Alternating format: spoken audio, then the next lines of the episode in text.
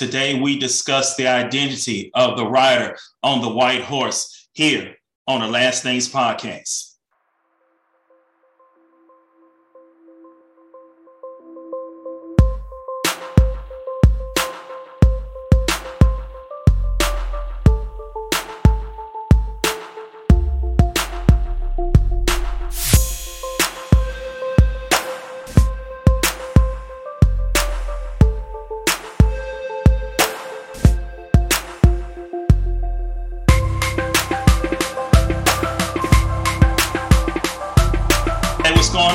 It's your boy Damien coming to you with another episode of the Last Things Podcast, where we are on the journey to truth.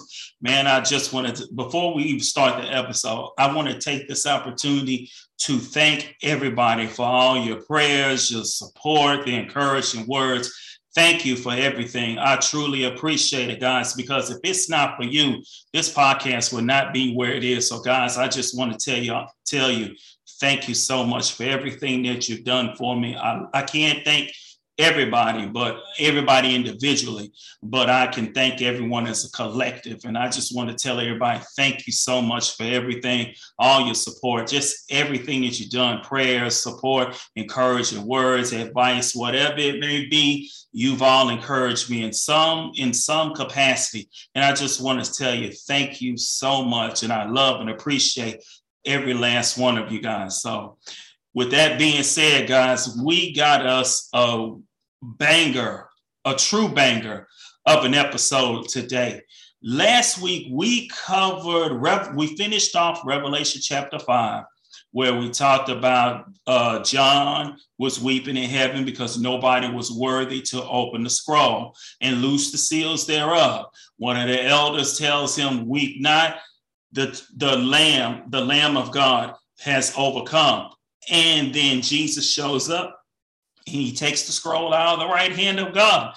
And everybody, excuse me, everybody begins to praise the Lord for what he has done, what he has accomplished. So with that being said, now Jesus has the scroll in his hand. And now today we get to see the first four seals that he opens up. So we're going to read, we're going to be in Revelation chapter six, verse one. And this is what we're going to do. We're going to read the first four seals, but the first seal is the one that we're going to focus on today. Okay. So if you have your Bibles, Revelation chapter six, verse one, this is what it says. And of course, I'm reading this out of the New Living Translation. So uh, this is what it says. As I watched, the Lamb broke the first of the seven seals on the scroll. Then one of the four living creatures came out with a voice that sounded like thunder. Come. I looked up and I saw a white horse. Its rider carried a bow and a crown was placed on his head. He rode out to win many battles and gained the victory. When the Lamb broke the second seal, I heard the second living being say, come. And another horse appeared, a red one. Its rider was given a mighty sword and the authority to move peace from the earth. And there was war and slaughter everywhere. Verse five, when the Lamb broke the third seal, I heard the third living being say, come. And I looked up and saw a black horse, and its rider was holding a pair of scales in his hand. And a voice from among the four living beings said, a loaf of wheat bread or three loaves of barley for a day's pay. And don't waste the olive oil and wine. Verse seven. And when the Lamb broke the fourth, fourth seal, I'm sorry, I heard the fourth living being say, come. And I looked up and I saw a horse whose whose color was pale green like a corpse, and death was the name of its rider, who was followed around by the grave. They were given authority over one-fourth of the earth to kill with the sword and famine and disease and wild animals. Wow. So, guys, you know, in, in society, everybody, there are a couple of pe- things. When we hear end times, everybody always talks, everybody always associates it with the four horsemen. They are all, they have been prevalent through entertainment, through T V shows, through books. Ev- they have been everywhere. Here is where they are, right here in Revelation chapter six. So for those of you who wonder, what's the deal with these four horsemen? Where, why, where have they, why is it that we always uh, take the four horsemen and uh, connect it with the end time? This is why right here, Revelation chapter six, the first four seals that Jesus broke, each one represented a horseman. Now, today, we're going to look at, even though I just read, read the, uh, the first four seals, we're not going to cover those three seals for a minute. It's this white one that we got to, that, that we got to talk about, this white one. He, he's the one that we're going to be discussing for a minute, because I'm trying to beat around the bush. I'm not trying to tell you his identity, but one thing I can tell you, you know what? Let's look at him again. Let's, let's go back. Verse two, remember, Revelation chapter six. I looked up and saw a white horse. Its rider carried a bow, and a crown was placed on his head. He rode out to win many battles and gained the victory. Let's read it in the King James. This is what King James said. And I saw him, behold, a white horse, and he that sat on, the, on him had a bow, and a crown was given unto him, and he went forth conquering and to conquer. This horse had, this, the rider on this horseman will gain many victories, many victories. So with that being said, let's discuss one thing right off the bat. We see rider on a white horse. For some particular reason, I don't know why, but people think this rider on this white horse is Jesus. Why?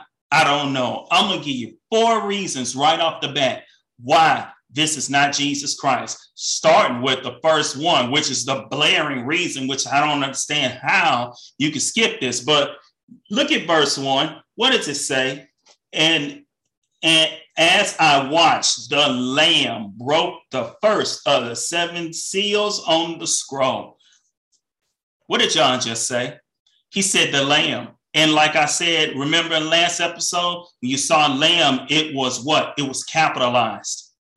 It's capitalized right here again. When we saw Lamb capitalized in Revelation chapter five, who was that talking about? It was talking about Jesus. And now John just said the Lamb broke the first seal, and Lamb is capitalized again. So who is this talking about? Jesus is the one. So number one, the first reason why it's this rider on a white horse is not Jesus, because Jesus is the one letting him loose. Jesus is the one opening the seal.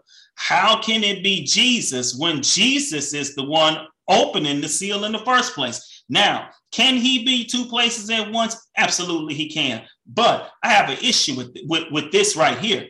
How can this be Jesus when Jesus is the one opening the seal? Which leads me to point number two. Jesus is the one who releases him. Hmm. Who has the authority to release Jesus in heaven? Nobody but God himself. So who would Why would Jesus, because if he's released by opening the seal, that means he was bound, right? So why would Jesus be bound in heaven?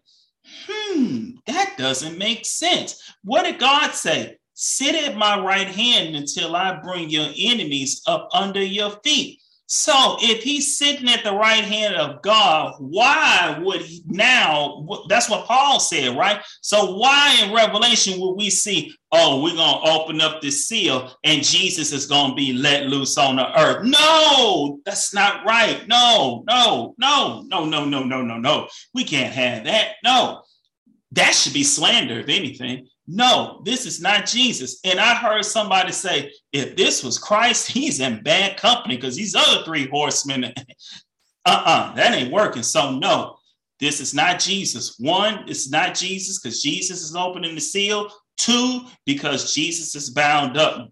That would mean Jesus is bound. So no, this can't be it.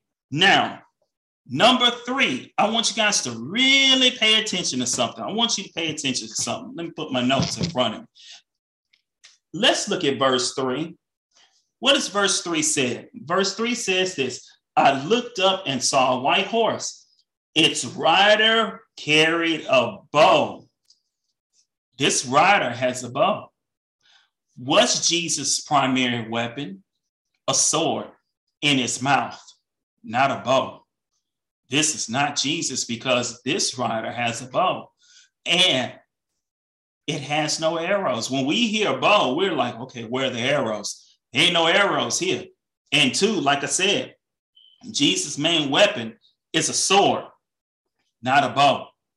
So this is not Jesus. This ain't Jesus at all. So, and number four, the fourth reason why I say this is not Jesus. Remember when I said Jesus is the one opening the seal? Who could bind up Jesus in heaven? If you look, it's the four living creatures that say, come.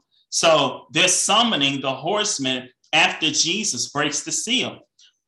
Do these four living creatures have the power to summon Jesus like, come, and he come?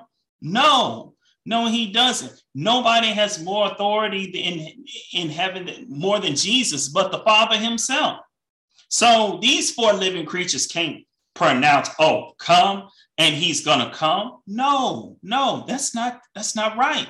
So no, this is not Jesus. And I just gave you four reasons why it's not Jesus. And if you really want to go, let me give you the fifth one why. Because Jesus is, G- fifth reason why. Notice, when this right, white, white horseman, when the rider on this white horseman goes, do you see the church coming with him? What is, what does the Bible say? When Jesus comes back to earth, everybody comes down with him. Is anybody coming down with this horseman? No. Jesus returns in Revelation chapter nineteen, and he comes with, with his angels, with the church. He comes back down with us. Here, ain't nobody coming with him. Nobody's coming with him. This is not Jesus, guys. This is not Jesus. And for some reason, people, people keep, people say that this is Jesus. This is not Jesus. I've, I've heard some people say, oh, well, this is the gospel problem. Why is the gospel, again, back to the original, one of the original problems. Why is the gospel bound up in heaven? Hmm. That's no, no, no, no, no. And I'm gonna prove, and I'm gonna share scripture with you that's gonna make you realize why this is not the gospel and why this is not Jesus. Now, I want you to look at it. Speaking of scripture, I want you to look at Second Corinthians. I wrote it down. Uh, Second Corinthians chapter eleven, verse fourteen. This is something I really want to, well, you know what? Let me look at John. I'm sorry. Before we do that, let's look at John. Let's look at John chapter five, verse forty-three. It should be written in red. This should be coming out of, you, y'all should know by now, I don't like to butcher the word of God. So let's look, let's, let's pull this up real quick. John chapter five. Yep, I just want to be sure. If you got your Bible, it's written in red, because I'm looking at it on the computer, but I have my Bible right here. But this particular scripture is written in red. This, which means this is Jesus talking. Listen to what he says. Verse cha- John chapter five, verse forty-three. For I have come to you in my Father's name, and you have rejected me. Yet if others come in their own name, you will gladly welcome them. King James says it. King James says it this way. Let me read in King James so we can really see. I want to show you something. John chapter five, verse forty-three in King James. I am come in my Father's name, and ye receive me not. If another shall come in his own name, him ye will receive. Jesus said, y'all rejected me. Because in the Bible, Jesus was having a conversation with somebody, and he told them, hey, if you had the faith enough to believe, John the Baptist is Elisha in the spirit. So, if Israel had, if Jesus had not been rejected then, the end times would have happened all those years ago. But because they rejected him, that's why it never took place. That's why Jesus said, you won't receive me, but somebody's going to come in their own name, and him you will receive. Now, there's another scripture I want you to look at, Matthew chapter twenty-four. Matthew twenty-four, and let's look at verse twenty-four. This is what it says. For false messiahs and false prophets will rise up and perform great signs and wonders so as to deceive, if possible, even God's chosen people.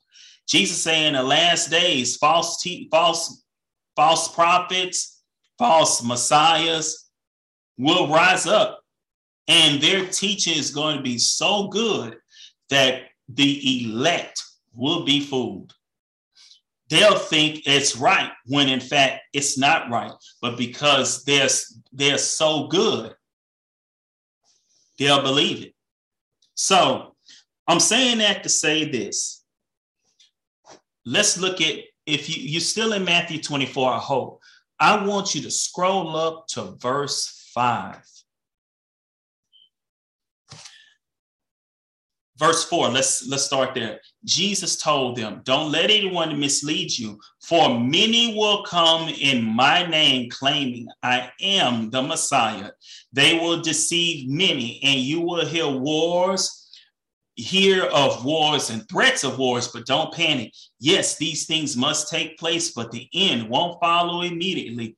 Nation will go to war against nation, kingdom against kingdom. There will be famines and earthquakes in many parts of the world. But all of this is only the first of the birth pains, which is more to come.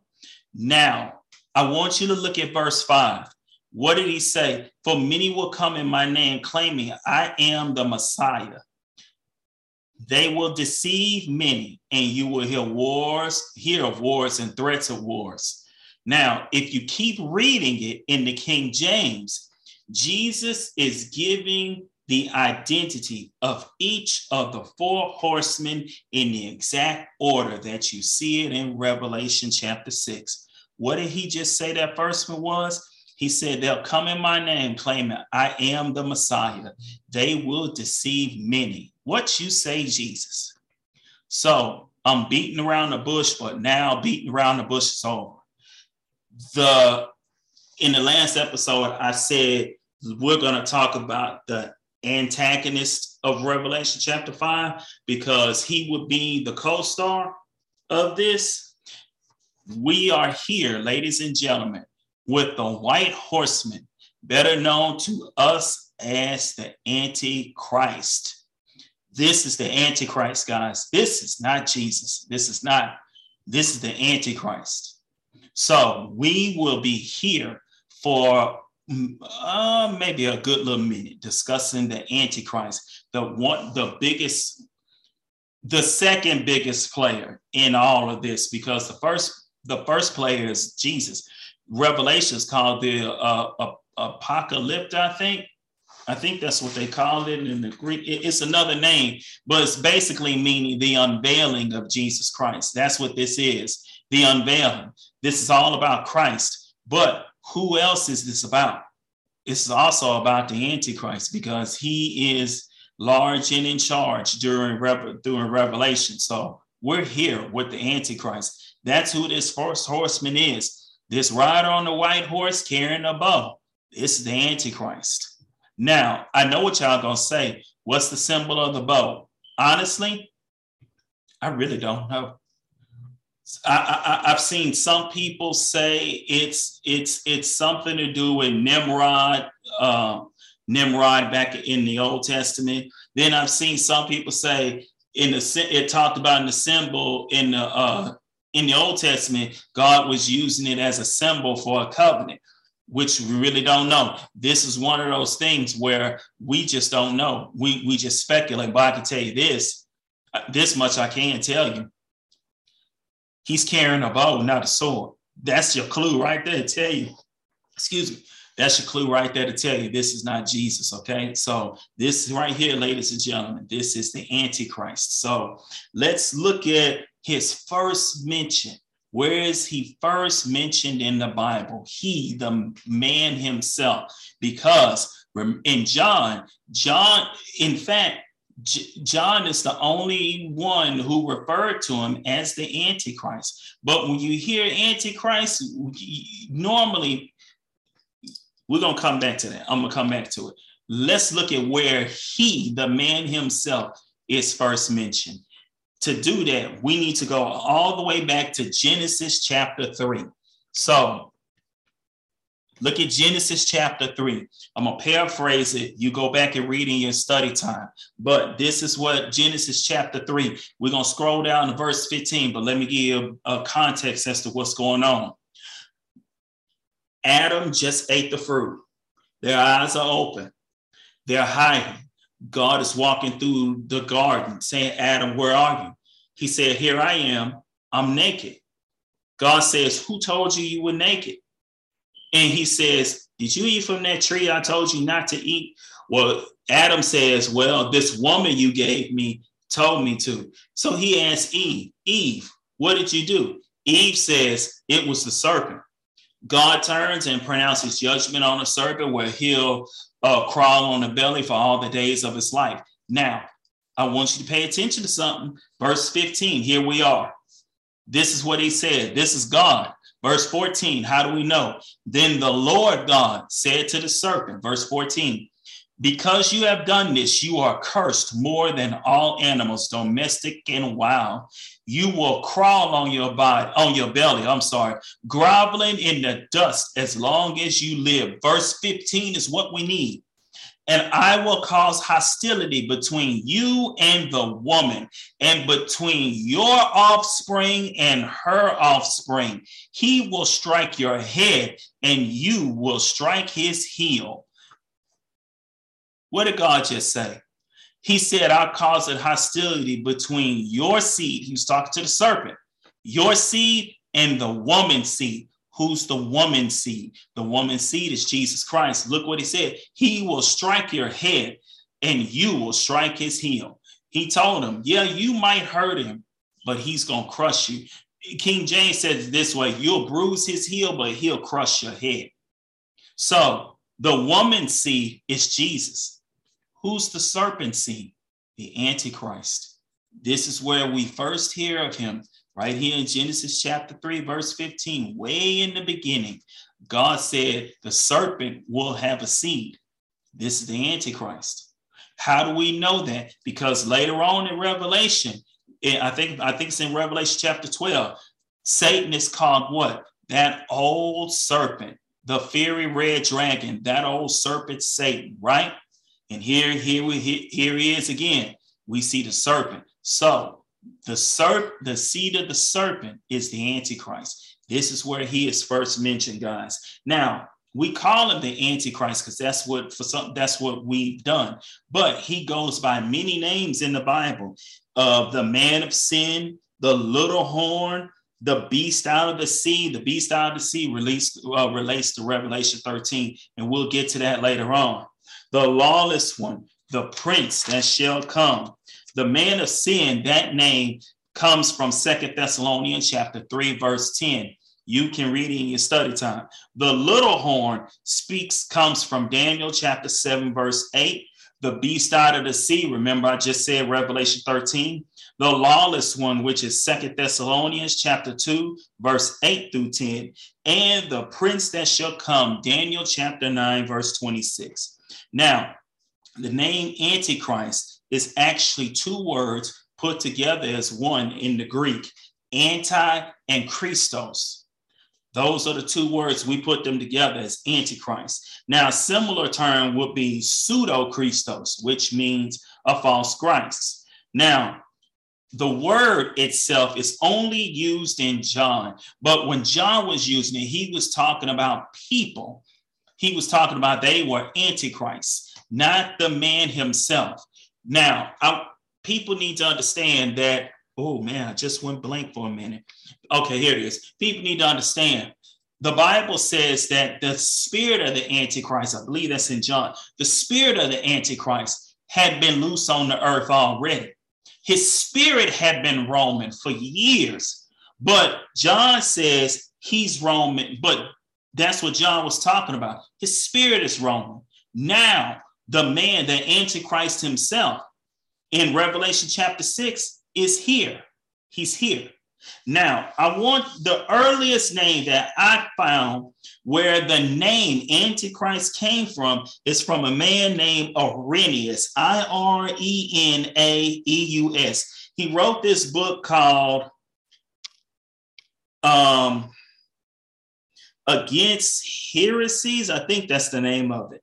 I think that's the name. But he's the earliest person who called him the Antichrist. He's the first one. So that's where the name Antichrist, that's why they started calling him the Antichrist, because of this man, Irenaeus. So it just caught on, caught on, caught on. And that's what we've been doing. And we've stuck with that name through all these years of the Antichrist. Now, I want to share an opinion of mine. This is an opinion. Um, you know, Uh, a couple of months ago, I was watching YouTube, and there's a video of a young man who said he died and went to hell, right? The, he said two things that really stuck out to me. This is way, uh, he said two things that stuck out to me.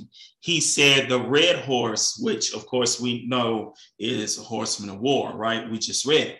He said the red horse was in Russia. Now, I want you guys to understand, I ran across that months before this whole Russia-Ukraine thing that's going on right now. So he said that horseman was in Russia. And now look at what Russia's doing.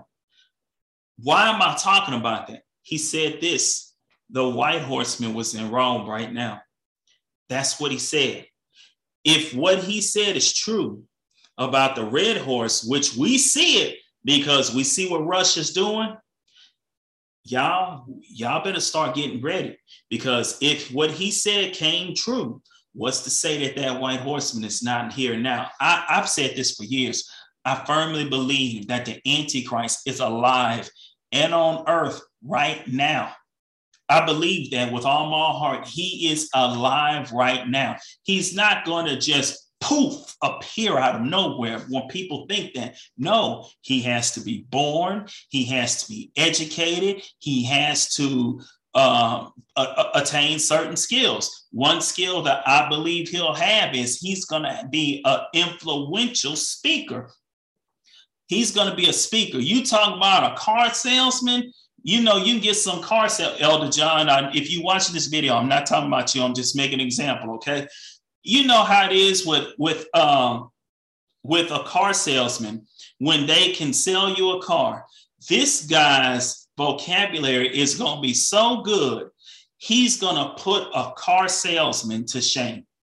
That's how he's going to speak. OK, his his vocabulary is going to be so beautiful. Why am I saying that? Because remember, the Bible said that Satan was created.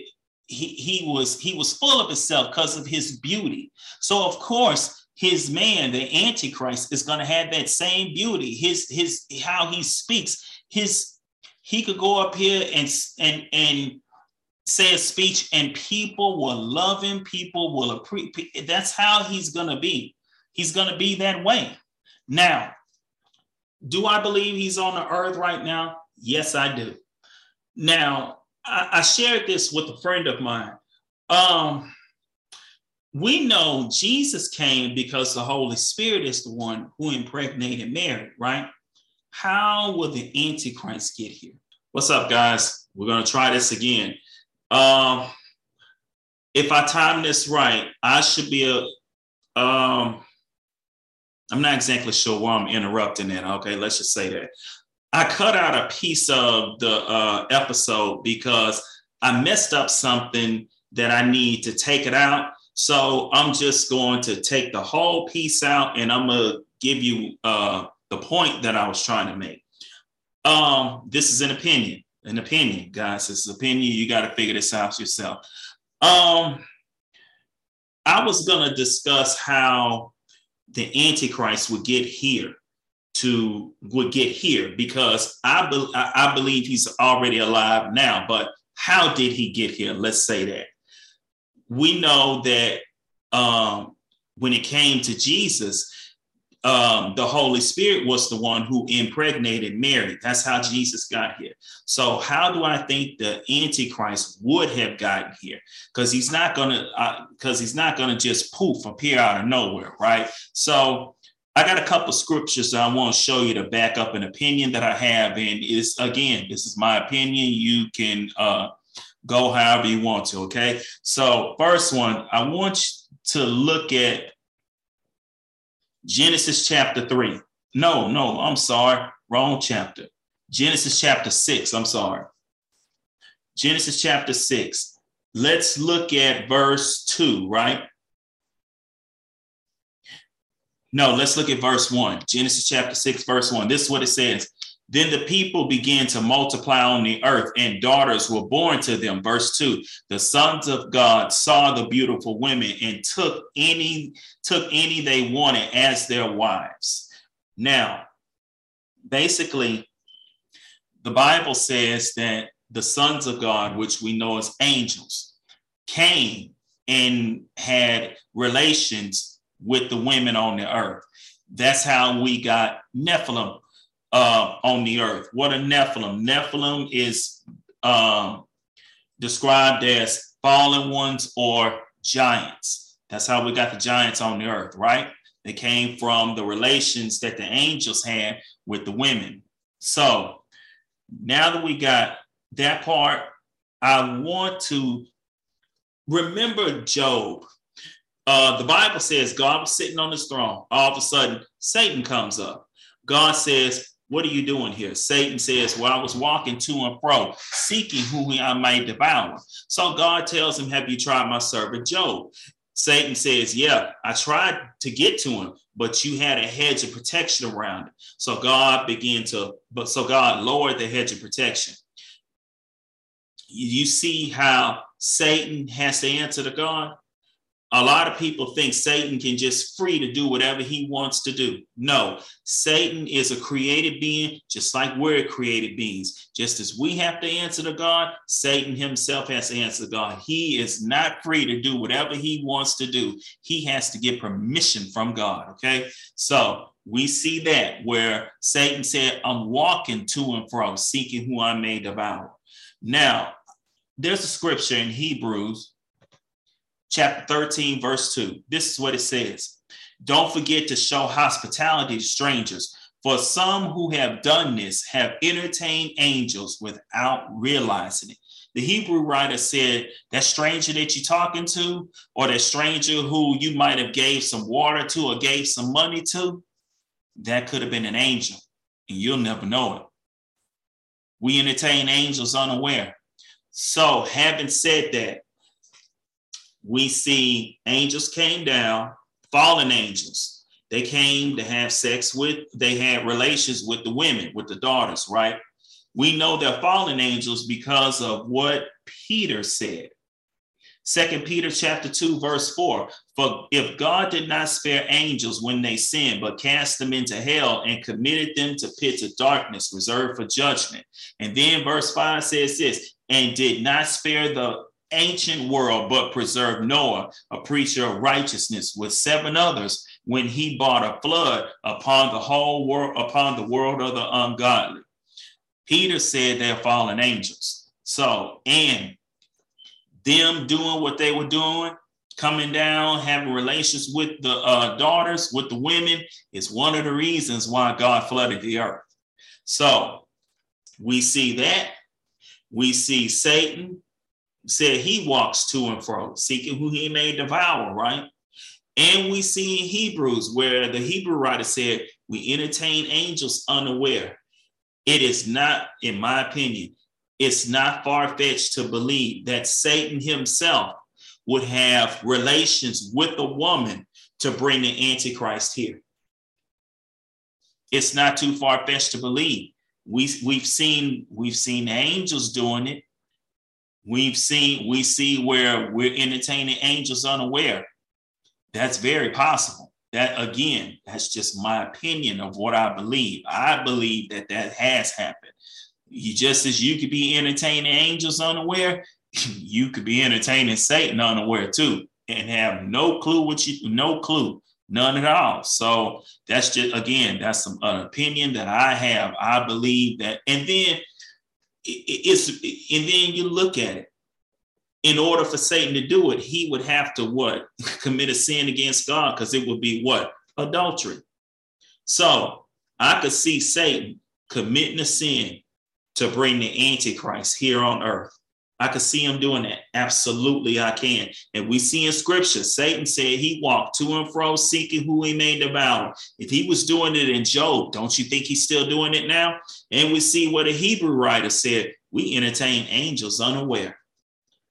It is not hard to believe not only Satan walking the earth, but it's not a far-fetched idea to believe he will find some woman to have relations with to bring the Antichrist here. So that's all I wanted to say. I just wanted to bring that point in, but I kind of messed up something in it. So I said, man, I'm gonna have to go ahead on and edit this thing again. But guys, I love you. Let's continue on with the rest of the episode. Be blessed. But I am saying I do believe he walks the earth, and I do believe he will end up doing just like the fallen angels did, find a woman to have sex with her and produce that seed. That's just my opinion. It's not in scripture. That's just what I believe. Why would I say that? Because remember, adultery. You don't sleep. You don't sleep outside of your marriage, right? Sex outside of marriage is, is adultery, right? Can't you see Satan committing a sin to get his seed here? I could see it. It's not too far off to believe. It's not too far off to believe that. Again, that's just my opinion that I'm sharing. And, uh, you know, and these are the scriptures that I've looked at to kind of support what I believe. Again, that's just me. You have to look, you have to decide for yourself if that's something that you want, that you would believe yourself. But that's just what I believe. I, you know what? There was a movie years ago called Devil. I don't know if you guys remember it. Excuse me. It was a movie called Devil. And it was about these people that got stuck in the elevator. One of them turned out to be Satan. And it turned out, and you know who it turned to be? This little old lady that they thought had died. And did. And it turned out to be Satan. That, so it's not too far-fetched to believe. I'm, I'm just saying that's a movie. But because of scripture, Satan says he walks to and fro seeking. The Bible says Satan walks to and fro seeking whom he may devour. We've seen his fallen angels. How do we know they're fallen angels? Because there's a people who don't think they're fallen angels. Um, I had a friend who... Um, who helped me with that, with, with that scripture. So Carter, I don't know if you're listening, but thank you, my brother. I sure appreciate you, man, because you really helped me with that. Second Peter chapter two, verse four says, for if God did not spare angels when they sinned, but cast them into hell and committed them to pits of darkness reserved for judgment. Verse five says this, and did not spare the ancient world, but preserved Noah, a preacher of righteousness with seven others, when he brought a flood upon the world of the ungodly. Now, did you see verse five? So if it's in order, verse four, what was verse four talking about? Those fallen angels. Those fallen angels that were having sex with the women. That's what verse four speaks of. So the fallen angels, they had sex with the women that produced Nephilim. Satan says he walks to and fro seeking whom he may devour. Hebrew writer says, you entertain angels unaware. It's not for me. I, that's just what I believe. I believe that Satan will do that, will impregnate somebody to produce his seed. And in the process of it, committing a sin as well, because it's adultery. So that's just, again, that's just my opinion, guys. You have to, you know, you try for yourself, but hey, I'm just sharing with you an opinion. So, but anyway, guys, that's really it for this particular section. We're going to be here with the Antichrist for a good little minute, guys. We're going to be here for a minute. So But before we do that, before we end this uh, episode, again, as I always say, we want to offer Christ to you, because with all of this that's going on, it is so prevalent to make, make your salvation and election sure. I can't stress that enough, guys, because we see things are getting so out of hand. But I want to tell you, don't come to Christ believing your problems are going to get better, because there's a there's a, a strong possibility they might not get better. In fact, I can guarantee you they're going to probably get a whole lot worse. But make your election, make your salvation and election sure. It's like when Moses, when he came down from the mountaintop, he said, who on the Lord's side, come over here. Whoever not on the Lord's side, stay over there. Everybody came on the Lord's side. Who, who were for God came on one side of the line. Those who weren't came on the other side. Once everybody made their decision, the Bible says they were told, kill them. And that's exactly what they did. So with all of this that's going on with the with the with the um, everything in the world, especially with this Russia and Ukraine situation that's going on, guys, it is so important to make your salvation and election sure. You want to be sure that if you died, my pastor used to say this, if you die in the next thirty seconds, where would you go? Could you honestly say you're going to go, you, you're going to spend you're going to spend eternity with the Father? Or would you be like that young man that died, died and went to hell? Man, I, I'm going to try to find that video, because, man, he was in, he was just, I mean, just him talking about it. He was just so scared of everything that he saw. And man, I, my heart goes out to him, but he gonna testify, boy. God's got something in store for him. There's a reason why God let him see what he saw. I don't believe. I also believe to save a soul, but I believe he gonna save other young people's soul as well. So let's do this, guys. Let's bow your heads with me, close your eyes. So let's just say a quick, say this prayer. Say, Lord Jesus, I confess that I am a sinner in need of a Savior. Come into my heart, make me, shape me, mold me into the person who you've called me to be. I lay down my life for you. My life is now in your hands. I submit to you. In the name of Lord Jesus, I pray and thank you. Amen. We're gonna, we believe that if you pray that simple little prayer, your salvation is now secure. You are transferred over from the kingdom of darkness to the kingdom of light. And we believe that if you die today, in the next thirty seconds or tomorrow, or if the rapture takes place, you're going to spend eternity with the Father himself. Amen. So, guys, I love you. We're going to be here with the Antichrist for a couple of weeks. Now, next week's episode, I know a lot of y'all asking this question. Okay. We're talking about the Antichrist. You say he's on earth right now. Absolutely, I am. I, be, I be, It's not scripture. I just believe that he is. This is just my opinion. I believe he is. He's got to be born. He's got to be educated. He has to grow up. He's got to do the things that we have to do as well, right? He's got to grow. So, but I believe that he is. Why am I saying that? Okay, well, if he's alive right now, why is he not taking control? Why is he not in charge right now? Next week, I'm going to answer your question with with a. Uh, I'm going to answer your question next week. I'm going to simply say that. I'm going to simply say this. Remember a few weeks ago, a, a while back, when I talked about the restrainer. I'm going to introduce you to the restrainer. The Bible. I'm, I'm going to introduce you to the restrainer. How about that? That's all I'm going to say, because if I say too much, I'm going to spoil next week's episode. But next week, we're going to talk about the restrainer as to why the Antichrist is not in. If he's alive right now, as I'm saying, why is he not in charge now? Next week, I'm going to introduce you to the restrainer. And I'm going. That's all. I'm, I'm not going to say no more about it. I'm just going to say, I'm going to introduce you to the restrainer next week. So I love you guys. Thank you so much for your prayers, everything. I'm, I, I'm telling you guys, I really thank y'all, man, because this podcast wouldn't be where it is today if it's not for the love and support of you guys. So if I hadn't said it recently, I'm telling you now, Thank you so much for everything. I love you guys. You guys have a blessed week out there. Be safe out there. And I love you. And there's nothing, like somebody said, I love you. And there's nothing you can do about it. So you guys be safe. Have a blessed week. And I'll see you back next week with another episode of The Last Things Podcast. Be blessed.